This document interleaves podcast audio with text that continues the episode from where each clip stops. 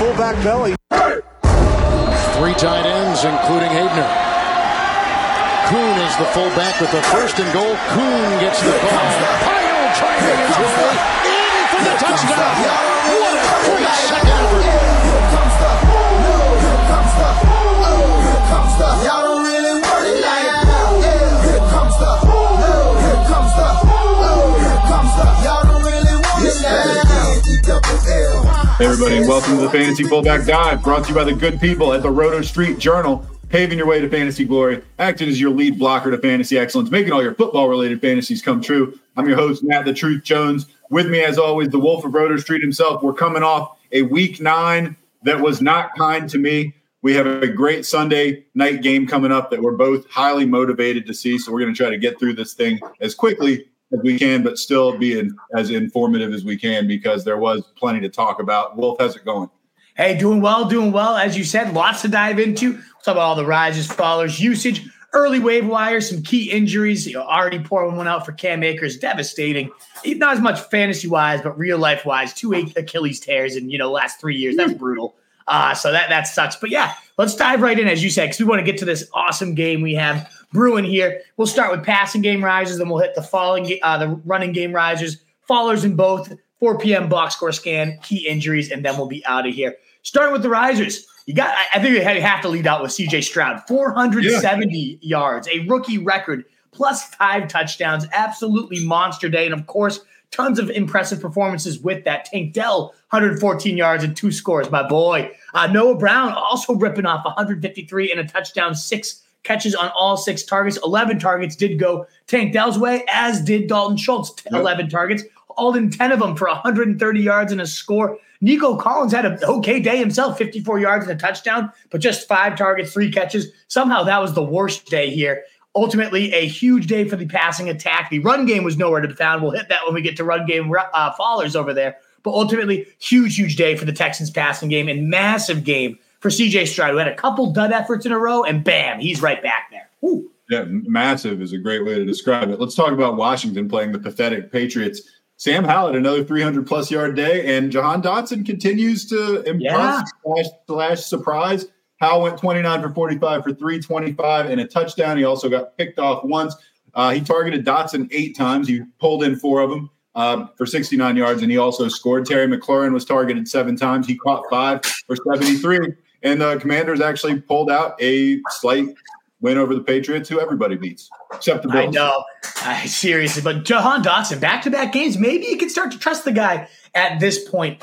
We will see there. Saints passing game, it's tough to call. Derek Carr, huge riser, 211 yards, 2 touchdowns, a 16-point mediocre day. But I did want to just shout out Taysom Hill, yet another massive effort. We've talked about him multiple weeks on the podcast here. 11 carries, 52 yards, and 4 catches for 13 yards and a touchdown. Also throwing a 3-yard touchdown as well. Another 18-point day, another top 3 tight end performance for Taysom Hill. The guy just continues to get it done. I don't know why people aren't believers, but it's time. I just regret I should have benched Puka Nacua for him in a flex spot. Me and CJ talked about it earlier.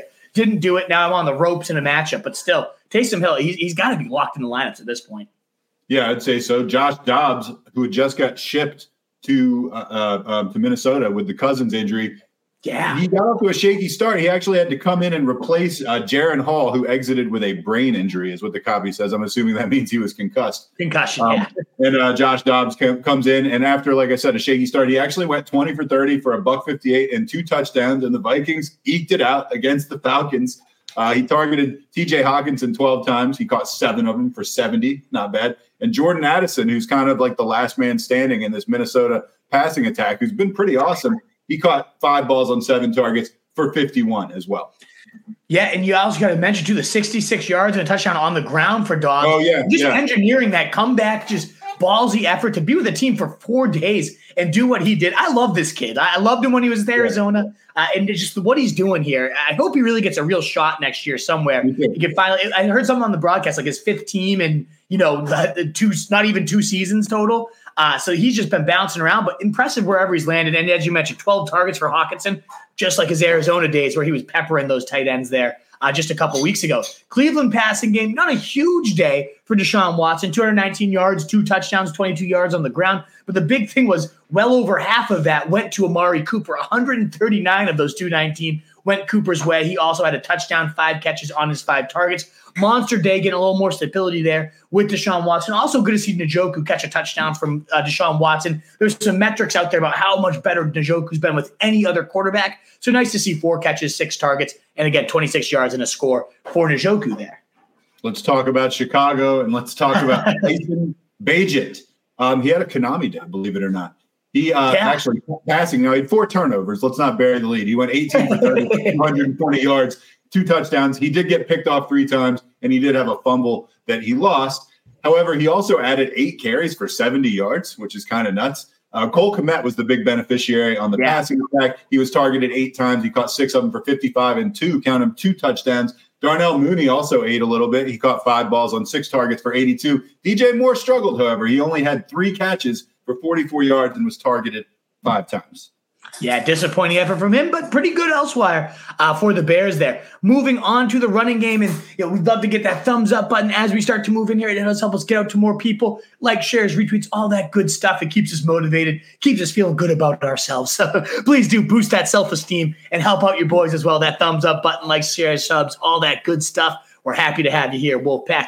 Running games, they said they were going to let Aaron Jones loose. And they sure did. 20 carries. Didn't do a ton with it, 73 yards and a touchdown. But that workload was a monster. Also had 6 targets, 4 catches for 26 yards. Meanwhile, Dillon just 9 carries, 40 yards, and significantly out-snapped. For the first time in 2 weeks now, we finally got Aaron Jones playing far more and out-touching A.J. Dillon far more. We needed to see it. Happy to see it. And he looked fairly solid, even though it was a huge blow-up day. Solid day overall, usage-wise, snap-share-wise, everything. Good to see for Aaron Jones moving forward.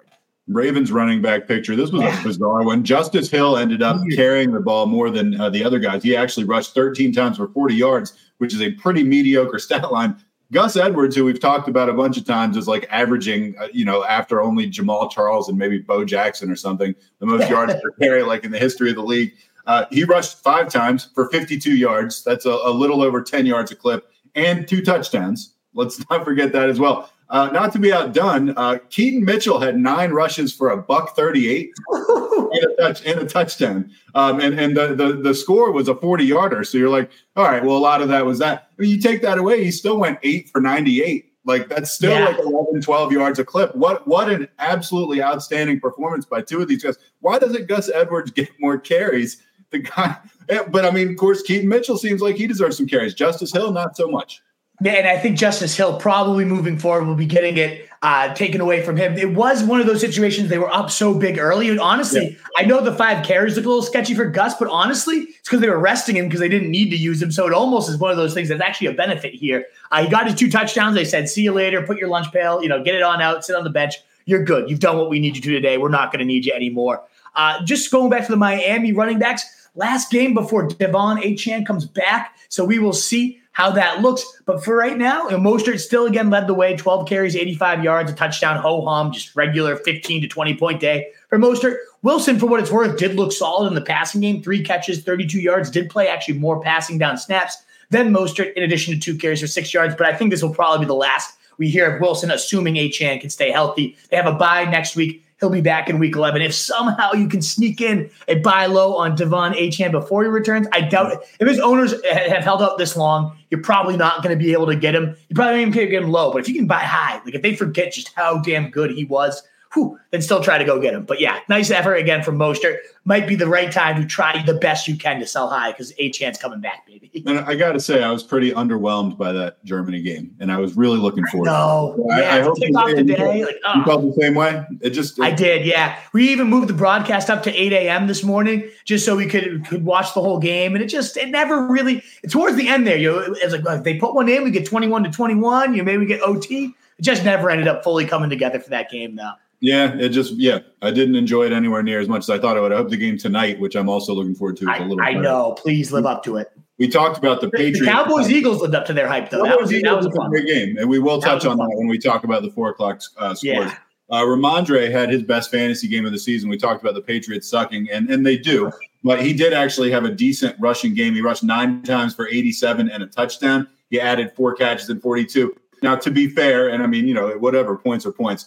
You had 87 yards, 64 of them came on one run in the second quarter. Other than that, 8 for 23, not that great. Zeke Elliott, 6 rushes for 17 yards. Gross. That's about it for the Patriots. That's about it. Game for Ramondre, at least on paper. I would try to be selling Ramondre as fast as you could. That, like you were saying, the 8 for 23 is really what we've been seeing all year. Yeah, sure, that 64-yard scamper. I hate when people take that away. I get that, too. I get how annoying that is because, of course, we get counts. But, man, he's been a slug all year. He just really had a hole that they had horrible pursuit on. So I'd be trying to sell him as fast as I could. 2 TDs for Rachaad White. Solid effort. 20 carries, 72 yards, 2 scores on the ground, in addition to just a usual solid receiving role. 4 catches, 46 yards. He hasn't been overly efficient all year. We know that about Rachaad White, but just continues, especially these last few weeks. He's really started to rack up the receiving usage. Now he's getting in the end zone a little bit too and playing, again, all season, 80% of the snaps or higher pretty much every single week. He's turned out to be a really reliable, just nice RB2 that has these type of spike weeks in him too. Not bad. Yeah, let's talk about the Washington running game. Brian Robinson did dominate the workload, although they didn't do a ton with it. He rushed 18 times for 63 yards. That's 3.5 a carry, not great. He did score on a 9-yard run where he basically didn't get touched at all. He did add, I think he added 1 catch. I'm trying to remember where it is, but anyway, not much in the passing game, if anything. Antonio Gibson rushed 6 times for 34 yards, which is not a bad yard per carry. He also added 5 catches for 42. And they said it is worth noting that Gibson's 11 touches was the most he's had this whole season. Yeah. And the other just note in all that, too, is Chris Rodriguez, who randomly got involved 2 weeks ago. Right. He's been nowhere to be found for 2 weeks. You can feel a bit better about Brian Robinson and Gibson, knowing that it's not a three-headed nightmare, at least. You never know if he could reemerge, but it's good to see him disappear for a 2-week span now. Donta Foreman, sure, it's great that he dominated the entire workload, 20 carries compared to just 2 for Roschon. 83 yards, you know, not even a bad per clip there for Donta Foreman, but no touchdowns, doesn't get any passing game work. And this just goes to show how fantasy's changed as a game. If you're in a PPR or half PPR league, you know, as good as that is real life, 20 carries, 83 yards, the heartbeat of your offense for a bit, it still doesn't really matter too much in fantasy. 8.3 points for him. Roschon, 2 carries, 6 yards, 1 catch, 9 yards. Was an afterthought. Darrington Evans was mixing in, but ultimately it became more of a two-back committee. Herbert is due back next week, though. It's just an ugly three-headed nightmare. If you could somehow sell something for Foreman, I'd do it because I don't think we're getting any more use out of these guys. Kareem Hunt did salvage his fantasy by getting a late touchdown, but Jerome Ford was the one who really dominated, and I mean really dominated the snap count, 47 to 21. That's not nothing. Now, he did rush 20 times for 44 yards. That's pretty lousy. He did add 5 catches for 33. Not an impressive stat line. Now, I do have Ford on my team, so I can tell you he did score, I think, 10 to 11 fantasy points with that crappy stat line. So it wasn't like a nothing fantasy game, but, you know, averaging 2.2 yards a carry, stuff like that. He out-touched Hunt 25 to 14, and, you know, they pretty much Cleveland pretty much shut the door on Arizona pretty easily in this game. Yeah, you got to be encouraged by that workload. But, man, you'd think against the Cardinals, we've seen Cardinals so efficient all year. But, yeah, that was a little annoying. Touches is great, but man, he did very, very little with them. I know, yeah, but good to see at least he's back in that lead 1A role moving forward. But, damn, if you can't do more, 25 touches against the Cardinals again. You should be doing more. All righty, Wolfpack, we are moving on to Fallers again. Crowd's starting to gain here. Love to see it. Please do hit that thumbs up button. That's why the crowd has grown, because you guys are being so kind. Does really help get us out to more people. And if you are new here, enjoy what you hear. Please do consider subscribing as we climb to 4K here in 2023. All righty, moving to the Fallers of the pass game. And you kind of mentioned this game as a whole was a dud, specifically the passing game. That shootout we're going to get Monday and then Sunday morning, 9:30 Germany. Let's go. Pat Mahomes. Oh, just another mediocre day. 20 completions on 30 passes, 185 yards, 2 touchdowns. It's just not Pat Mahomes. And it's all the more obvious when you're looking at Josh Allen, you're looking at Jalen Hurts, these guys that are putting up 27 to 30 routinely that were going oftentimes after Pat Mahomes. Clearly that he was the worst pick of those early round quarterbacks, something that we called on this show. We know Mo, he called him a bust. Remember that? Yeah. And honestly, relative to his price, it's tough to not call him that. Sky Moore kind of led the way here at 33 yards. That tells you how bad this receiving game has been. 2 catches, 3 targets. Travis Kelce, 14 yards. 3 catches on 4 targets. Just, you don't usually see this. You can't be too maybe you try to buy him if his owner panics after this one. But, man, just a disappointing effort there. Rashee Rice did get one of the touchdowns. good to see him continuing to be that red zone threat. But, man, he got it in the first, 3 minutes of the game and did nothing else after. It was like, oh, man, is this guy going to have one of those crazy-ass games? Nah, nothing really after that. So just a lackluster game overall. McKinnon did catch the other touchdown there. And maybe getting primed up for that late-season explosion for Jerick McKinnon. He always seems to do it. So maybe, just maybe, he's sneaking early on that one. But other than that, it was an ugly, subpar game. And so was the other side of things. Yeah, I'm going to say, not to be outdone by the mediocrity of the Chiefs passing game, Tua 21-34 for a $193 and a touchdown, and just didn't look real good. But nobody did. Tyreek Hill led the way. He was targeted 10 times. He caught 8 of them, but kind of a pathetic for him. 62 yards on the day, no scores. Jalen Waddle, completely forgettable. 3 catches on 6 targets for 42. He did have 1 carry for 12 yards. Cedric Wilson caught a touchdown.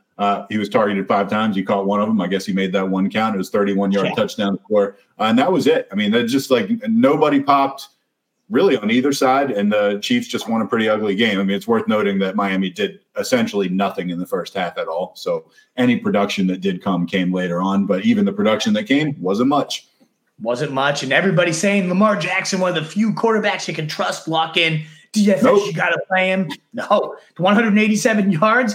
And that was about it. He did have 10 carries for 60 yards, but ultimately that added up to about 11 fantasy points, depending on your score. And we talked about how productive that run game was. It's an offense, good to see, but ultimately 4 touchdowns going across running backs, none going to Lamar Jackson. Very disappointing, and certainly it tanked most of the pass catchers here. Yeah, sure, 9 catches, 80 yards. For Andrews, he does his thing. He always does. But Zay Flowers, 11 yards on his 1 catch, and that was about it. And Odell Beckham, though, squeaky wheel. We talked about him a little bit. 7 targets, 5 catches, 56 yards, and a score. Good to see him. He does seem to – CJ was cracking up at me, telling me I was the biggest moron today when I was like, I know it seems crazy. Squeaky wheel, though. I think Odell – I know he had nothing last week on the box score, but I saw him and he was moving around better. He goes, you just said he had nothing on the box score. You just made your point for yourself. He sucks. And so, CJ, screw you. This was actually a decent game from Odell Beckham here. Let's talk about the other side of the ball. Speaking of just being awful, the Seahawks, this was not a competitive game at all. Geno Smith and all his receivers were pretty terrible, with the exception of JSN. JSN caught 6 out of 7 targets for 63 yards. And, yes, that was the shining stat line for the Seahawks. That was the thing to get excited about. DK Metcalf caught 1 of 4 targets for 50 yards. Now, granted, yeah, it sounds great. Hey, he caught a 50-yard pass. Well, he didn't catch anything else. Nothing else. Tyler Lockett targeted 8 times, caught 3 for 32 yards. Geno went 13 out of 28 on the day for 157 yards. That's disgusting. And a pick. Nobody, nothing excited about here. And it says in the copy up here, I'm interested to know your thoughts on this just real quickly. DK no longer a must start. You agree with that? I do, yeah. I typed it in there. I don't love him anymore. 14 targets last week and still only mustered about 60 yards on him. It's been underwhelming. The floor was fairly safe this year, where he's had mostly 10 or higher, but he hasn't topped 17 in a single game. And now the floor is starting to come caving out underneath him as JSN gets more and more involved here. You got to be a little bit nervous about him. And just Geno Smith, what a growth. After being the quarterback 6 last year, he has only had 1 game in the top 12 quarterbacks all season. It's been a really – I love people talk about how much of a sophomore, he's been in the league 10 years. I know, a sophomore. It just feels like he was a rookie last year almost after coming out of nowhere. It just really – the Cinderella story seems to be over here. Patriots, no Kendrick Bourne, no Devontae Parker. How's it going to shake out? Not really well. 220 yards and 1 touchdown, 1 pick, a back-breaking interception from Mac Jones there, too. At the end of the game, as a lot of people expected, Demario Douglas did lead the way in receiving yards, 55 yards, though. Really not that special. 5 catches on 7 targets. That was tied by Juju Smith-Schuster, who had 7 targets, 6 catches of his own. 51 yards, probably his best effort in a long time. Maybe, just maybe, a deeper waiver league guy at this point. But Hunter Henry did get into the end zone, 39 yards, touchdown, 4 catches, 7 targets as well. Those 3 led the team in targets with those 7 apiece.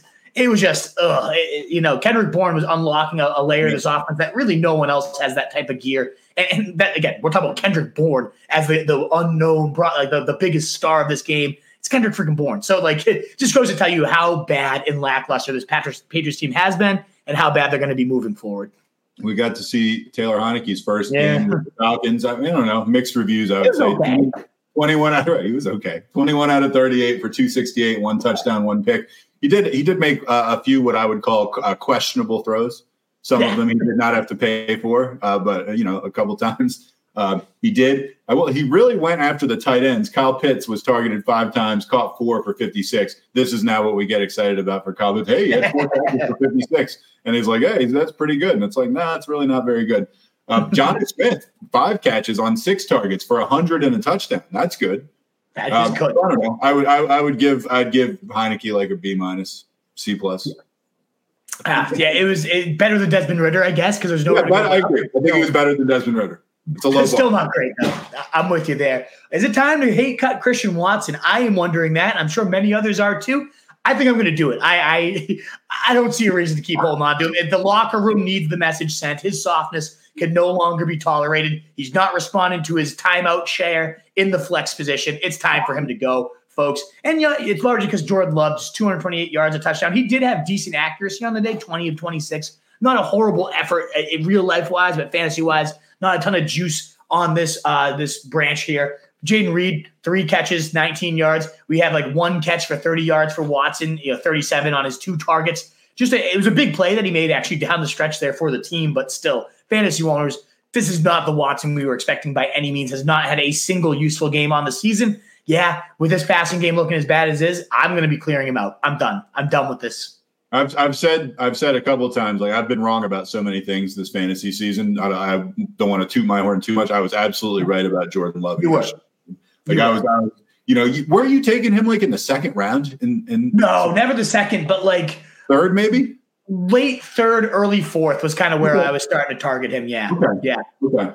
Okay. Anyway, yeah, they stink. You want to talk about stinking real quick? Let's talk about the Cardinals. Clayton Tune, not to be confused with RSJ's on Tunes. Clayton Tune, he would be offended if I compared him to this guy. 11 out of 20 passes completed for a whopping 58 yards and 2 picks in the Cardinals' 27-0. That's right, nothing defeat to the Browns. It was just so bad. You heard the stat line. I don't need to go into it. It was just awful. Marquise Brown. So I'll tell you one thing. I had McBride, who I just traded the injured Darren Waller for, and I think I don't remember how many yards McBride had. I think maybe like 25 or something like that. It's pretty terrible. I mean, that was like almost half of their entire offense. The other half came from Marquise Brown. He caught 4 out of 8 targets for 24. So between those guys, they accounted for like 50 out of the 58 yards this guy passed for. One of the worst passing performances you will ever see by anybody in the NFL, except for that Giants thing like last week where they had like negative -9 yards. But this is pretty terrible. Yeah, that doesn't get worse than that Giants game, but this is pretty damn close. Me and CJ had the show too because we were like, oh yeah, I guess, it'd be very concentrated. Only Marquise Brown and Trey McBride will probably catch passes. We weren't wrong. We were totally right. Going nowhere the whole time. I do think so. Marquise Brown, though, could be an intriguing buy. We assume Kyler Murray will be back, if not next week, by the week after. And they have a juicy playoff schedule, the second easiest for wide receivers. So maybe use this as yet another data point. Oh, Clayton Tune, you can never trust Marquise Brown, right? Maybe you can sneak in a buy low offer here. It's going to be your last chance before Kyler Murray comes back. Didn't you tell me you might be rolling Clayton Tune out in a league?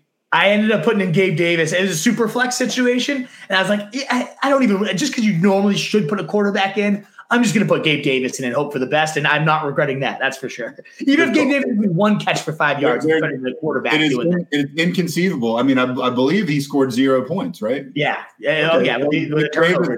So I can't get worse. If he runs for 1 yard. Exactly. Similar to a backup quarterback tanking his offense, Brett Rippon, not quite as bad, 130 yards for him. But yeah, 13 of 28, no touchdowns, 1 pick. Cooper Kupp, 48 yards, 7 targets, looked okay, but just 2 catches on those. Puka Nacua, 3 catches, 7 targets, 32 yards, no catches for Tyler Higbee. The run game sucked, as we'll talk about momentarily. Just an awful offense without Matt Stafford. If he's out any time of late, they have a bye week this week, thank God. Hopefully he's back and ready to go after that bye, because this is not something – you can't trust these guys if Brett Rippon's starting moving forward. Yeah, in the Bucs passing game, the quarterback play was okay. Mayfield did 21 out of 30 for 265 and 2 scores. Not bad. Chris Godwin did nothing. He caught 2 balls on 6 targets for 16 yards. That was terrible. Mike Evans caught 4 out of 5 for 87. Now I will say I was watching. He caught one on like the one that, you know, could have been a touchdown. You know, would have made his day awesome, but it was still okay. But anyway, you know, not much to get excited about as far as Chris Godwin kind of reverted back to that when Evans is in. Evans eats and Godwin doesn't. Yeah, and we'll talk about him in the waiver wire in a little more detail. Like K. Dotton, the one actually leading the way there, 70 yards.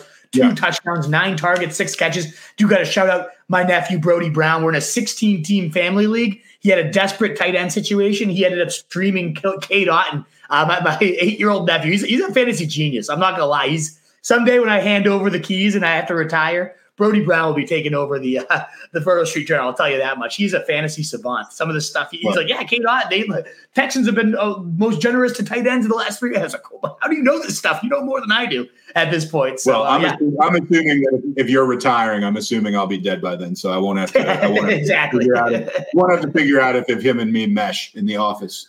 I think you guys would be solid together. He'll run it with a nice iron fist, though, right, for sure.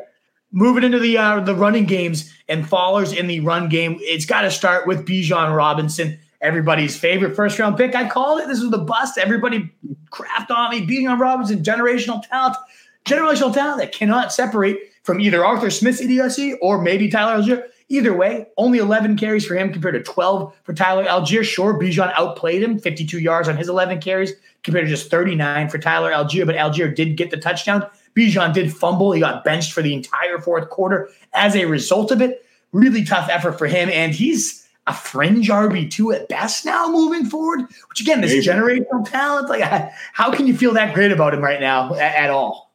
I feel terrible about him. I don't feel great about him at all. Speaking of people I don't feel great about, let's talk about Seattle. We ripped their passing game to shreds. We might as well talk about their running game too. Ooh. You know, talk about, Charbonnet outsnapped Kenneth Walker. Who cares? They were both terrible. Kenneth Walker rushed 9 times for 16 yards. Oh, but what about the passing game? Well, he had a catch for 1 yard. Zach Charbonnet rushed 4 times for 8 yards.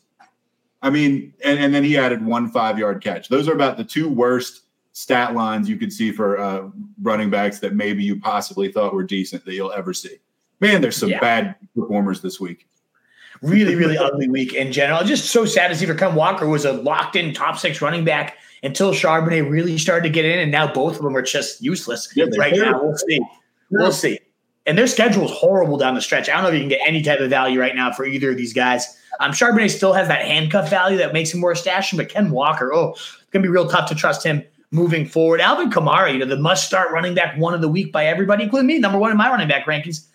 9 carries, 26 yards, 4 catches, 44. Really, at the end of the day, not a horrendous day, but just compared to what we've been seeing for him, it's kind of worrisome at how involved. The reason he's on the follower list is that Taysom Hill is just so damn involved right now at the goal line. It just makes Alvin Kamara's touchdown equity a little bit more of a risk moving forward. I mean, you said it's not that terrible again. It's pretty bad. Like, that stat line is pretty horrible. Not great, yeah. I mean, especially we were seeing this guy, targeted like 15 times a game. Yeah. I don't know. 4 for 44. Don't love it. Darryl, speaking of other people sucking, man, the way you've got this agenda set up where we talk about the great guys, then we just roll down like everybody who's terrible. It's just like each guy is trying to outdo the next as far as sucking goes. Let's talk about the Rams running backs. Darrell Henderson, 10 rushes for 19, including 2 catches for 16. Disgusting. And Royce Freeman, his backfield mate, 12 for 32. Wow. Awesome. Freeman led the backfield with those numbers, guys. Get back soon, Kyron. We need you. You got to imagine maybe even Myles Gaskin gets a crack at this next week. They do get it, I believe, Arizona next week. I remember the matchup being soft. Oh, no, they're on a bye, and then it's Arizona. So who knows? Maybe that is actually when Gaskin gets worked into the game plan more. We'll see. Speaking of just inefficient, horrendous running backs, Devin Singletary, 13 carries, 26 yards. Apparently the starter of the Texans, whoever it is, can only average 2 yards a pop, it seems. This was definitely his chance, similar to how Chuba Hubbard had that one game to start, and he ended up taking over the backfield. Didn't end up happening for Devin Singletary this time out. And you got to just think, at this point, you probably cut him. This is his handcuff value. This is what he's going to do in starts. What's the point of holding on to him at this point? There's no point in it. I wrote the article. We were right about what we thought, which is that Pierce sucks. This guy's going to get some carries. He got some carries, and he's terrible. So, get off it. Let's get into the 4 o'clock box scores and maybe talk about those a little bit. We flew through these pretty quickly. We're about half an hour in. Kickoff still about maybe 15, maybe 20 at the most away. But I think we're going to be able to get to everything, finish, and hit the mailbag. Let's talk about the Colts-Panthers game. You want to hit that one?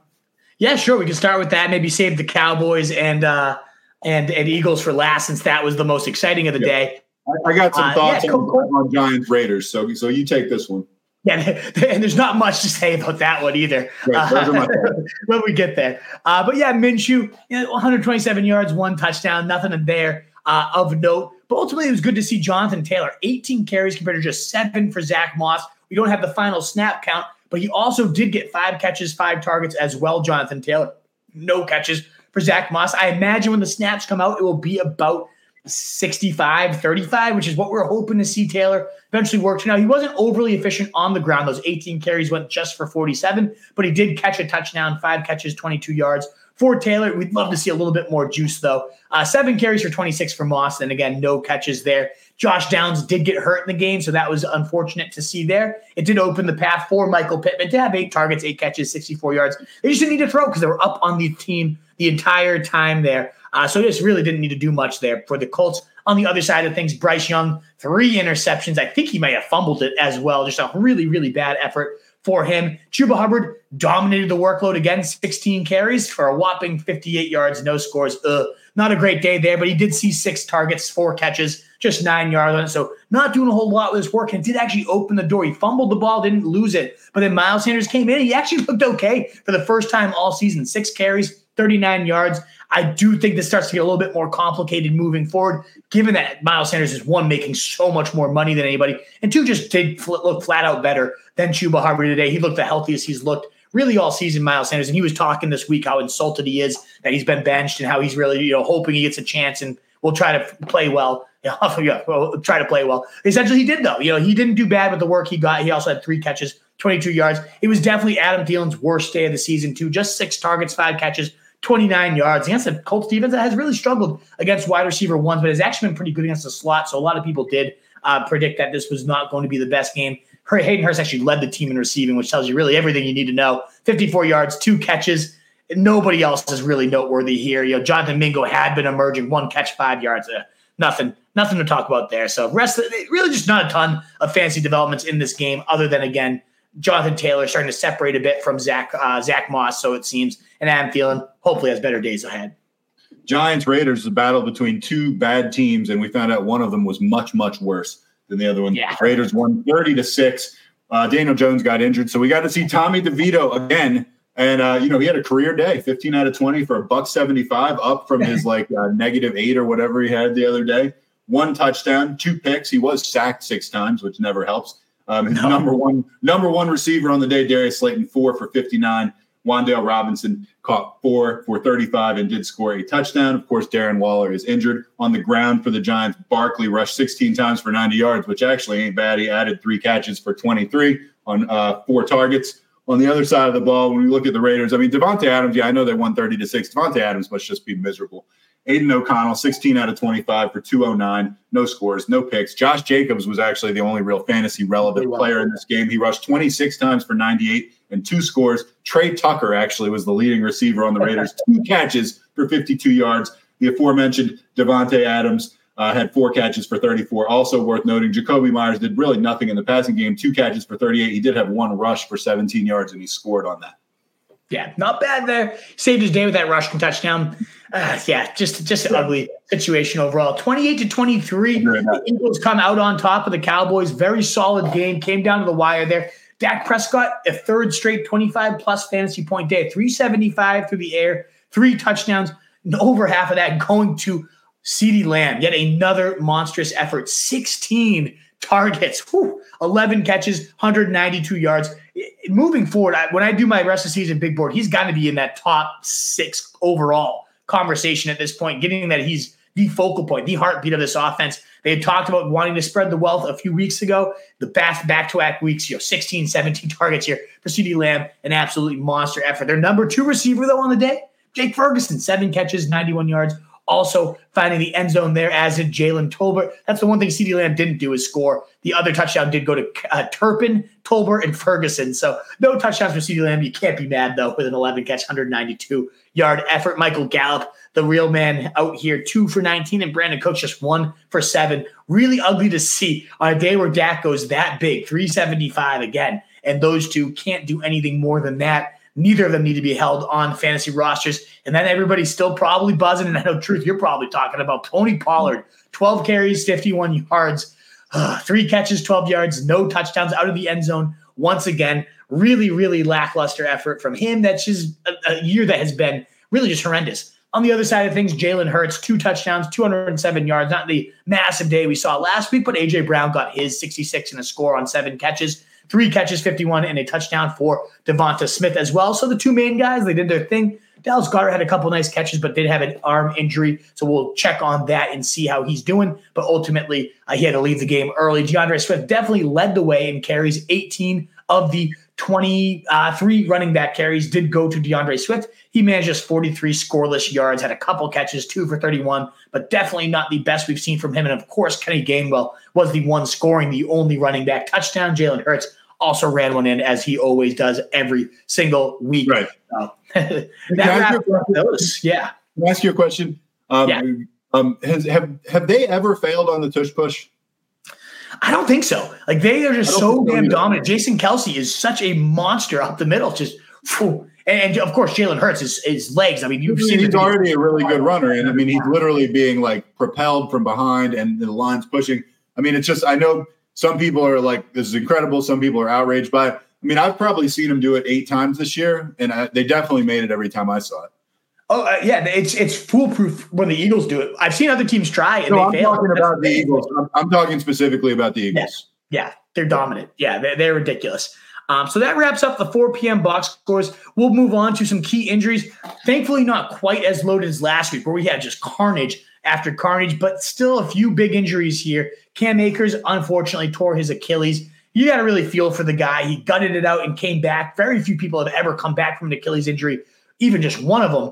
Comes back, starts to get his bearings again, and then tears his Achilles once more. So prayers up. It's probably a career for him, unfortunately. You just got to feel it just sucks, because that's definitely an arduous road back. Maybe Ty Chandler becomes a waiver wire piece at this point, but it's just going to be the Madison show, and it's going to be horrible. Really prayers up for Cam Akers. That sucks. Yeah, Kendrick Miller went out of the game with an ankle injury with the Saints. He was basically operating as the 3rd-string running back for the Saints. Nothing to get excited about there. Still hate to see anybody get hurt. He did take 1 screen pass for 31 yards. We'll keep an eye on that as we go. He's probably not lighting up your fantasy team anyway, but, an injury to maybe consider on the back burner. I mean, Taysom Hill did end up leading his team in carries on the day. Yeah. So if anything, maybe it opens the door for him even more. So Daniel Jones did leave with a knee injury. Had to get helped off, did not look good, went to the locker room. We'll see what happens there. He had just returned from a neck injury, and boom, he's already knocked out again. Ugh, it's just gross. Yeah, no kidding. Josh Downs, would hate to see, got knocked out of the Week 9 game against the Panthers. At first, they were not sure if he'd come back. They did eventually rule him out. He had been battling the knee injury literally all week, so it's unclear whether this was an aggravation of that or something new. We will definitely keep you posted on that, though. He's been, it's been not too bad. Yeah, and then Dallas Goedert had an arm injury. It looked pretty bad, honestly, when he reached right for his arm. And my cousin, I was watching the game, he's like, that thing looked broken. So I don't know exactly what it will be. He was holding it in a weird way, and maybe it'll be okay. So we will see there. Should he have to miss time, but definitely could be an impactful injury, given how bad the tight end landscape is. To lose Waller in 1 week, Goddard potentially in the next, it's just getting that much thinner out here. All righty, Truth. Do you want me to just rip through these Week 10 waivers here? Sure, go ahead. All righty, so we're back. At this point, we are moving to the last segment tonight. One last call, that thumbs up button. Please do consider helping us out. If you enjoy the content you're hearing, if you want to see more of it, please do hit that thumbs up button. Continue to subscribe if you like what you're hearing.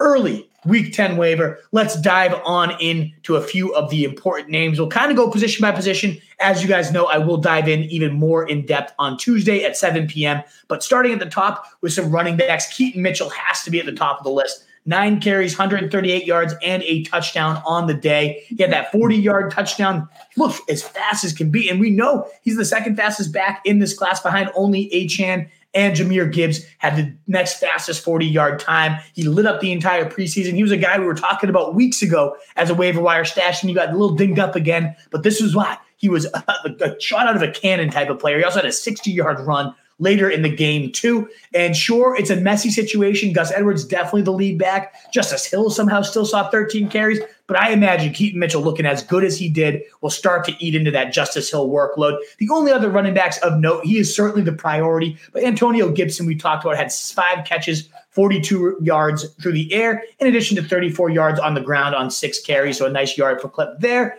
11 opportunities, that was his highest of the season. Seems to be earning the touches, too. When he gets them, he's doing pretty well with them. So maybe Gibson's role will continue to grow, especially with this defense looking so much worse. They might need that pass-catching type of back even more moving forward. I just want to shout out Jerick McKinnon, 30% roster. He had a touchdown today. It is that time of the year where the Chiefs are going to be closing out the season, and we start to see Jerick McKinnon come out of his cave and help his fantasy owners down stretch runs. We've seen it before, and it's worth just maybe getting ahead of the game here. Should an injury happen to Pacheco, or just it's Jerick McKinnon time, it's December, time for him to take back over this backfield. We've totally seen it happen before. It could happen here again. That wraps up our running backs. Moving to wide receivers, and I'd say Keaton Mitchell is the number one priority unless Tank Dell is out there in your waiver wires. Still out there in 53% of leagues, just 47% rostered, 11 targets, 6 catches, 114 and 2 touchdowns.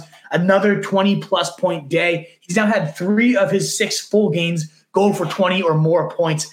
The kid's a stud. I mean, he had that, I don't know if you saw the end of the game there, Truth, but that catch he made on the sideline to put them in position to win the game and then to catch the game winner right after, like, the guy's got balls, and so does T.J. Stroud. This game, is, that team is just so fun to have pieces of. And Noah Brown, too, 2% rostered, 6 targets, all 6 of them caught for 153 and a touchdown, a really nice 75-yard catch and score to open the game. This is probably more of the anomaly here. And, again, most of that came on just one catch. But that was about half his production. He still had 5 for 75 beyond that one. And Robert Woods has been out. This has kind of opened the door for the much more explosive Noah Brown, who made plays with the Cowboys whenever he was used. Definitely on the lower priority of things, certainly well behind Tank Dell and also behind my next guy here, Quentin Johnston, 30% rostered. But Josh Palmer, who's been playing really, really well this year, had to be placed on the injured reserve, will miss at least 4 games. I don't think you can go toss Johnson in your lineup this week. You probably don't even have to because it's Monday night and you probably had your players play at this point. He's facing the Jets. I wouldn't expect a ton to happen here, but he's going to have every opportunity to show why he was a first-rounder, to show why Brandon Staley called him the best player on the field when he scouted them facing Georgia, who has how many first-round talents here. The kid Johnson is such a great threat after the catch. He's behind actually only Debo Samuel across the last decade in terms of yards after the catch per reception for college, but they've been using him as like a Mike Williams clone, which is not what he's good at. He's not a deep threat that can make those contested grabs. He has deep speed, but only when he's separated. He's much more dangerous when you hit him on screens, when you hit him at the line of scrimmage and let him do his thing. I'm really hoping we get that role for Quentin Johnston moving forward. Either way, they're going to have no choice but to play him. A number 2 option in this explosive pass attack. There is like, it just gives me kind of Christian Watson vibes of last year. Not this year. You don't want those type of vibes, but a talented first-round type of talent stepping into a major role with a quarterback that can sling. I'm getting good vibes about Johnston the rest of the year. The rest of these receivers are really just desperation bye week guys. But Darnell Mooney, we've seen play well in the past, 14% rostered, and he showed more burst than I think I've seen all year from him, probably in the last 2 years. Seems like he's fully getting himself back to full health. 6 targets, 5 catches, 82 yards, not bad here. We'll just have to see. Note that did come from Tyson Bagent. And it does seem like Justin Fields is probably a week away. He's done it with Darnell Mooney in the past before. It's just one of those pretty good explosive talents. You just wonder how much volume is going to be there to go around once Fields is back. And then we talked about the Odell Beckham squeaky wheel. 7 targets, ends up getting greased. 5 catches on those 7 looks, 56 yards and a score. And I said passed the eyeball test despite a 0 in the box score last week. This week we looked significantly better. There. So that was Darnell Mooney, Odell Beckham. Sorry, I forgot to move through my banners as we go here. Wrapping up with just a handful of tight ends for you. K. Dot and 5% rostered. Shout out again, my nephew. Streamed this guy, saw it coming, mentioned the Houston matchup, and he couldn't have been more right. 9 targets, team high there. 6 catches, 70 yards, and 2 touchdowns. This is now the 3rd straight game he's seen at least 6 targets, though. So it's not just a one-week anomaly. Sure, the huge, massive touchdown output is an outlier, but ultimately we've seen K. Dotton. He's actually 5th in tight end routes on the season and has been a highly used piece throughout the year in an offense that's actually pretty solid so far. And last is Jonnu Smith, who had that 61. I mean, this guy is an athletic freak. It just goes to show what were the Patriots doing, signing this guy to a massive contract and then not using him in a way that he could thrive. That 61-yard knifing through the defense, one of the fastest guys for his size. He has a 99th percentile speed score. What a beast. 5 catches, 6 targets, 100 yards. If Drake London's out, I mean, you can toss this guy in at any point. Seems to be getting even more usage than Kyle Pitts at this point is Jonnu Smith. But I would go to K. Dotton first if I had a tight end need. I guess you could mention Ty Chandler, given that Cam Akers did tear the Achilles. But I don't know if I need to back up to a bad running back in an offense that, I don't know, maybe Josh Dobbs will breathe some life into it. And he's the last guy I did want to mention is Josh Dobbs. Had that Konami upside day here, 60 yards on the ground, 3 total touchdowns on the day, over 24 fantasy points. Again, we saw multiple of those efforts for the Cardinals. And now he might be thrown to Justin Jefferson, Jordan Addison. I mean, I could see Josh Dobbs. I didn't even make a banner for the guy as I continue to gush about him here. But that he has all the makings of that like stretch run, QB1, comes out of nowhere and just has monster fantasy days. I don't think it will be a ton of like, certainly not Kirk Cousins, 300-yard passing monsters.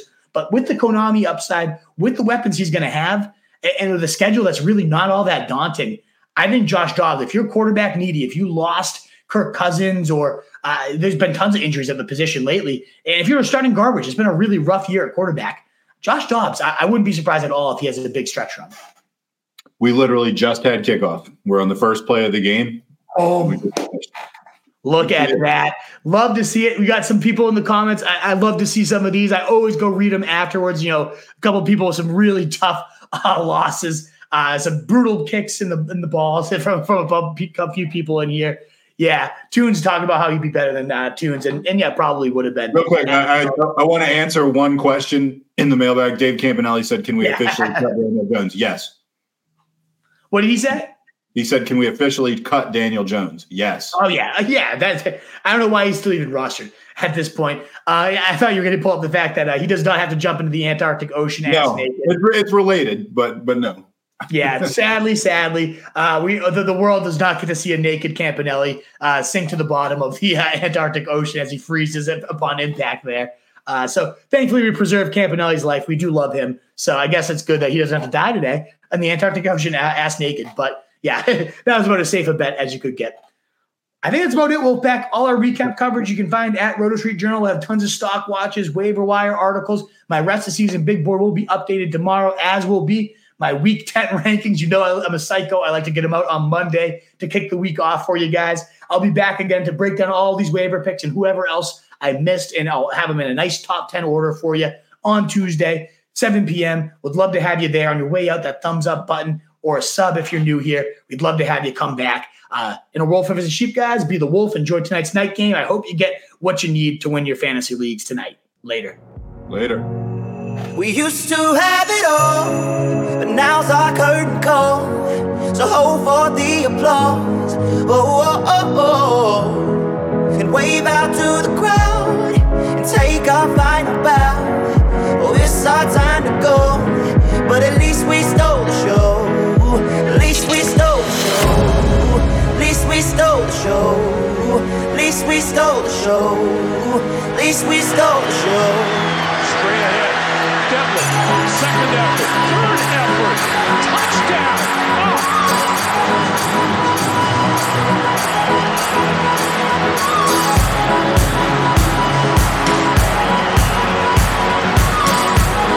That's pretty awesome. That's old-fashioned football right there, folks.